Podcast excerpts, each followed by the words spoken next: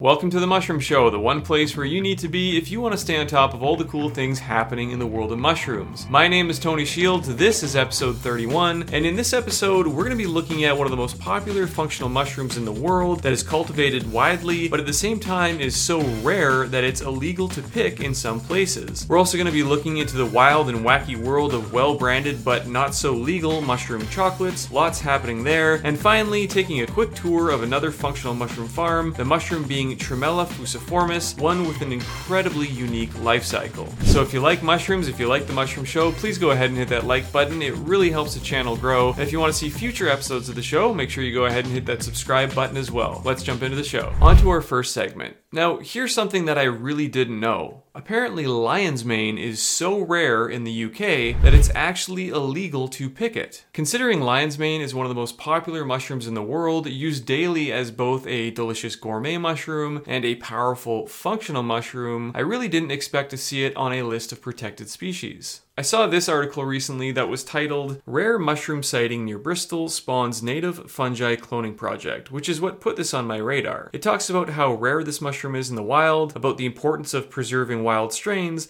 and about the potential for cultivated strains to make their way out into the natural environment. But yes, according to the Wildlife and Countryside Act, an act intended to protect endangered plants, fungi, birds, and animals, it makes it an offense to pick, uproot, or destroy a number of mushrooms, including Hericium The act actually refers to Hericium erinaceum, but that's neither here nor there. It's referring to the species we all know as lion's mane. And as far as I can tell, it's one of only four species of fungi that actually make the list. The other being Boletus regius, which is more correctly Butyriboletus regius, a choice edible bolete. There's also Buglossoporus pulvinus, more commonly known as the oak polypore, and Battarrea phalloides, also known as the sandy stilt ball. Now, I don't know exactly what it is that caused these four species of fungi to make it on this endangered species list. Again, especially something so lauded and widely cultivated as lion's mane. I don't think we're in danger of seeing that one go extinct anytime soon. Again, it's one of the most popular mushrooms in the world. Now, where I live in Canada, we don't actually have proper wild lion's mane, but instead have a species called Hericium coralloides, also known as the bear's tooth. It does look similar and may have similar properties,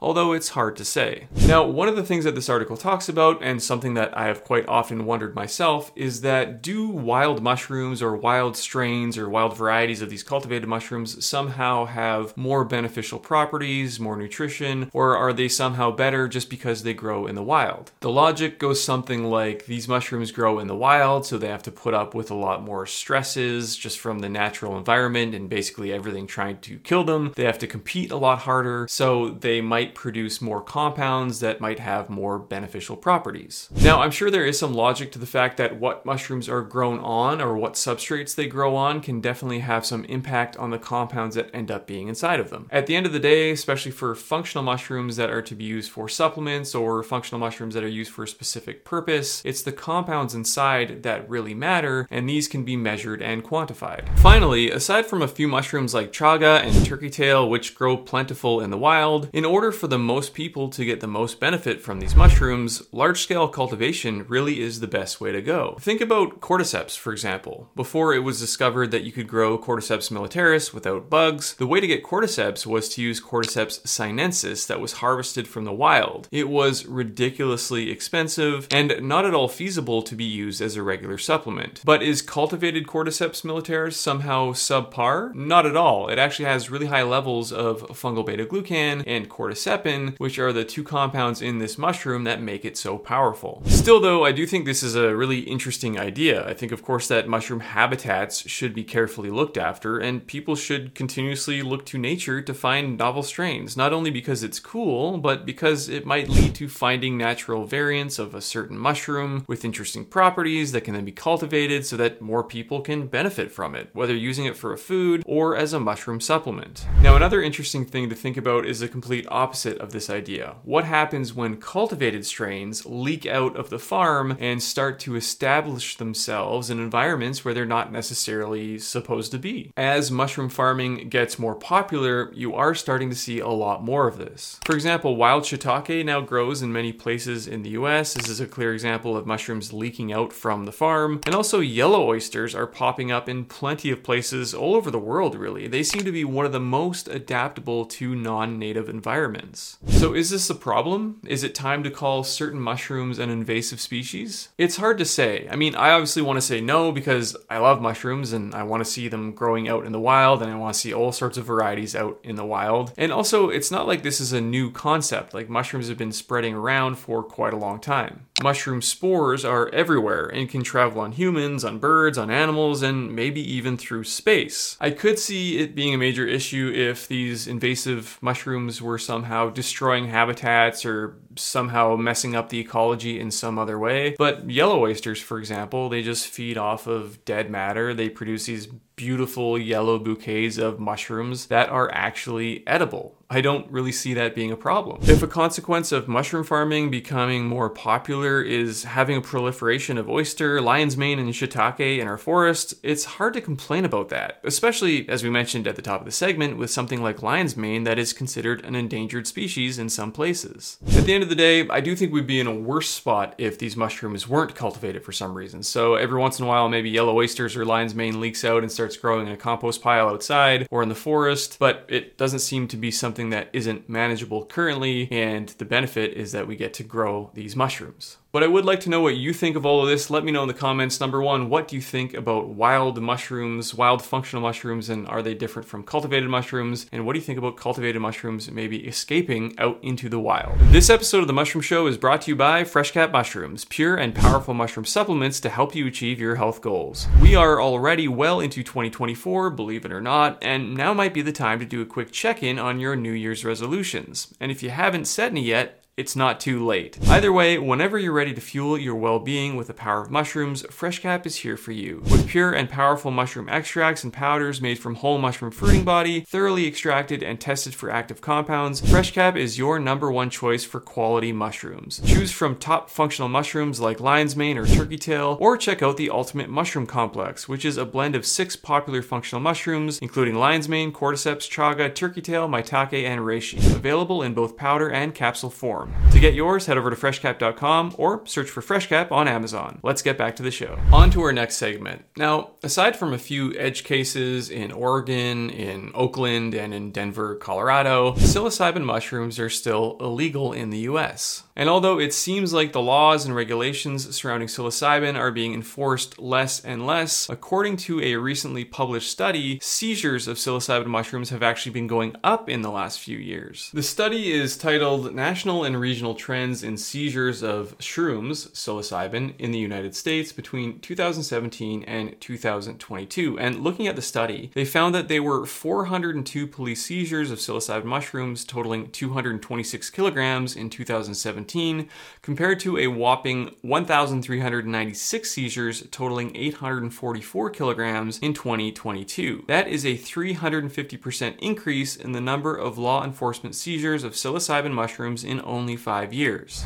Now, a lot of this probably has to do with an increase in popularity and prevalence of these mushrooms rather than just an increase in the level of enforcement. But either way, if you looked at some of the products being sold both online and in head shops and in different underground stores, you wouldn't know it. That's because well branded, slick looking mushroom products are becoming more and more prevalent. I came across this article about mushroom chocolates in Bon Appetit, of all places, titled Inside the Luxurious World of Illegal Magic Mushroom Chocolate. And it basically has the same sentiment that these products wouldn't look out of place in an Erewhon or any other grocery store, except for the fact that you probably won't see them there anytime soon. I saw this myself not in the US, but in Jamaica where it is legal, and there are some companies there that are starting to produce some well branded, high quality mushroom chocolate products. And just like the title of this article suggests, these things were very luxurious. They came in a beautiful gold box, obviously looked really high quality,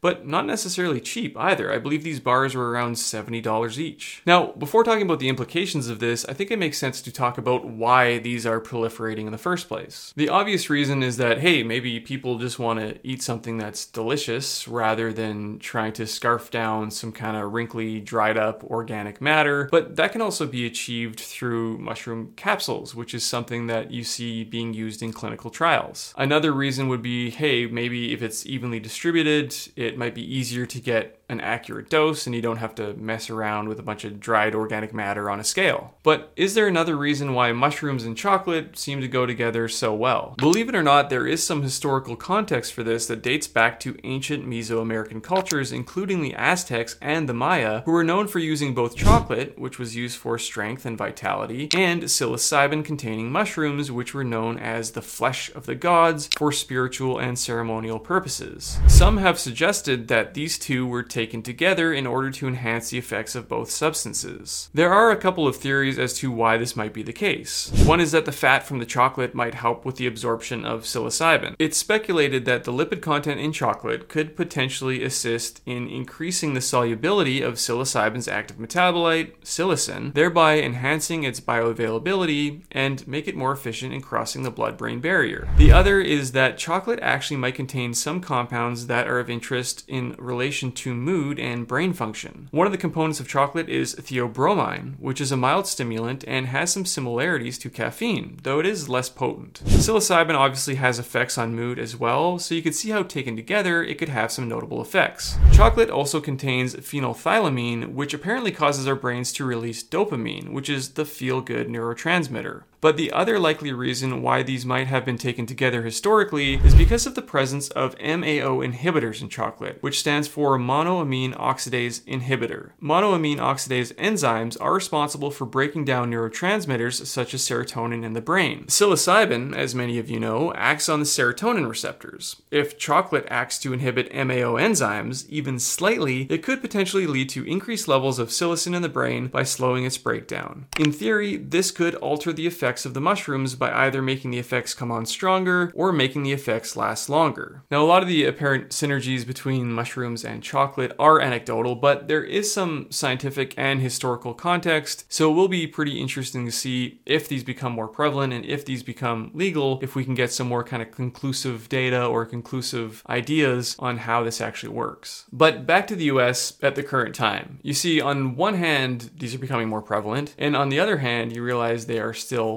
illegal. So, does that pose some potential risks? Another risk that was brought up in the article that I thought was really interesting actually was the potential for counterfeits. So, sure, you might have these brands that are making really high quality products that are testing everything properly, that are doing everything above board, except for the fact that it's not legal. But then you might have a counterfeit product that looks exactly the same, but might not be up to the same standard of quality, and there's really no recourse because both of the products are illegal. This risk obviously exists for basically any product, but it seems to be a little more important here because of the underground nature of the products. Again, this is really a moving target. It's something that is changing all the time, and I've said this many times before, but I'm sure five years from now, 10 years from now, it's all gonna look totally different. And perhaps some of the brands that are doing this now are just kind of setting themselves up for the inevitable, in their mind, legality of these products in, in the US and beyond. Either way, will be pretty interesting to follow as it continues to unfold. On to our next story. Now, a few episodes ago, we went on a quick virtual tour of two different mushroom farms. One was a reishi mushroom farm, and another was a cordyceps mushroom farm. But there's another functional mushroom that doesn't get near as much attention, even though it is super powerful and it is super interesting in how it grows. That mushroom is known as Tremella fuciformis, more commonly called just Tremella. I thought it would be fun to do another similar virtual tour of a Tremella farm so you can get an idea of what it looks like when it grows. Now, Tremella has quite the history, often used for skin health and known as the beauty mushroom,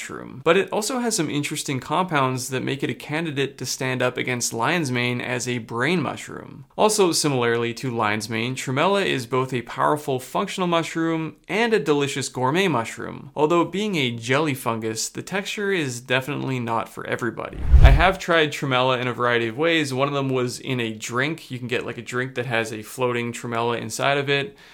I would just say it was interesting. It wasn't necessarily great. I don't know if I'd get it again, but the texture was just kind of a little bit weird. But obviously, there's some people that really like it. But what's really interesting to me about Tremella is not how it tastes or necessarily what it looks like, but how it grows. You see, Tremella is known as a mycoparasite, meaning that in order to grow properly, it needs to feast on other fungi. And for the longest time, this mushroom was harvested from the wild. It was highly revered because of all these wonderful properties that it has. But nobody really knew how to grow it because they were missing out on this really key piece of information the fact that it's a mycoparasite. So here's how it's done now synthetic logs, which are basically made of hardwood sawdust and some other valuable nutrients, are sterilized and inoculated first with a host fungus, usually a mushroom, and this is a mouthful, it's called Annulohypoxylon archeri, which is itself a saprophytic fungus, meaning it can happily just eat the wood based substrate and grow. But once that first mushroom takes over the substrate, then the tremella mushroom is introduced, which feasts on the substrate and on the host mushroom. Once the logs are fully colonized and ready to fruit, they're placed in fruiting conditions, which don't have to be all that fancy. This one was simply a shade house lined in dark plastic to maintain humidity and prevent direct sunlight, and also covered in reeds for insulation and probably to maintain a reasonably stable temperature while they were fruiting. Inside, the shelves are just made of wood and bamboo. This particular farm was growing them in midsummer, which, believe it or not, is not ideal for tremella, but just look at the results. Either way, you can see how amazing it can turn out. When the tremella fruits, it is absolutely stunning. It forms these perfect loofah shaped mushrooms, almost all look too good to be true. Each one of these fruiting logs had three perfectly shaped mushrooms just about ready for harvest. After the mushrooms are harvested, they are usually usually dried. Here's an example of a dried tremella fruiting body right here. It's really light. Again, you can see it looks like that loofah kind of variety, and it's really like flaky and sharp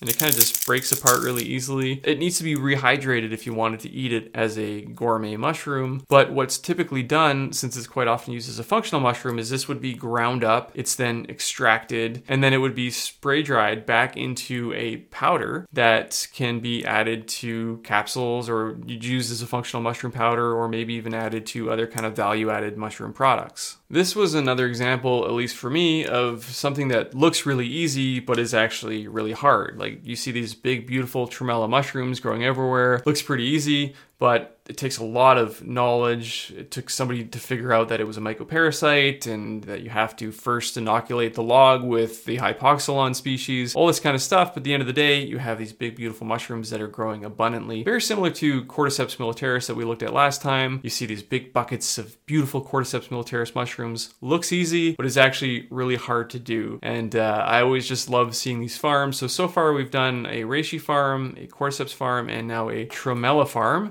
And if there's any other species that you'd like to see, let me know and we'll see if we could put that together. But that's it for this episode of The Mushroom Show. Again, thank you so much for being here. Thank you so much for watching. If you like mushrooms, if you like The Mushroom Show, please go ahead and hit that like button. It really does help the channel grow. And if you want to see future episodes of The Mushroom Show, go ahead and hit that subscribe button as well. At the time of recording, we're just about at 500,000 subscribers, which is absolutely wild. So if you're watching this and we're still under 500,000 subscribers and you want to get in before we get there, now's the time. So again, thank you so much for watching, and we'll see you in the next episode.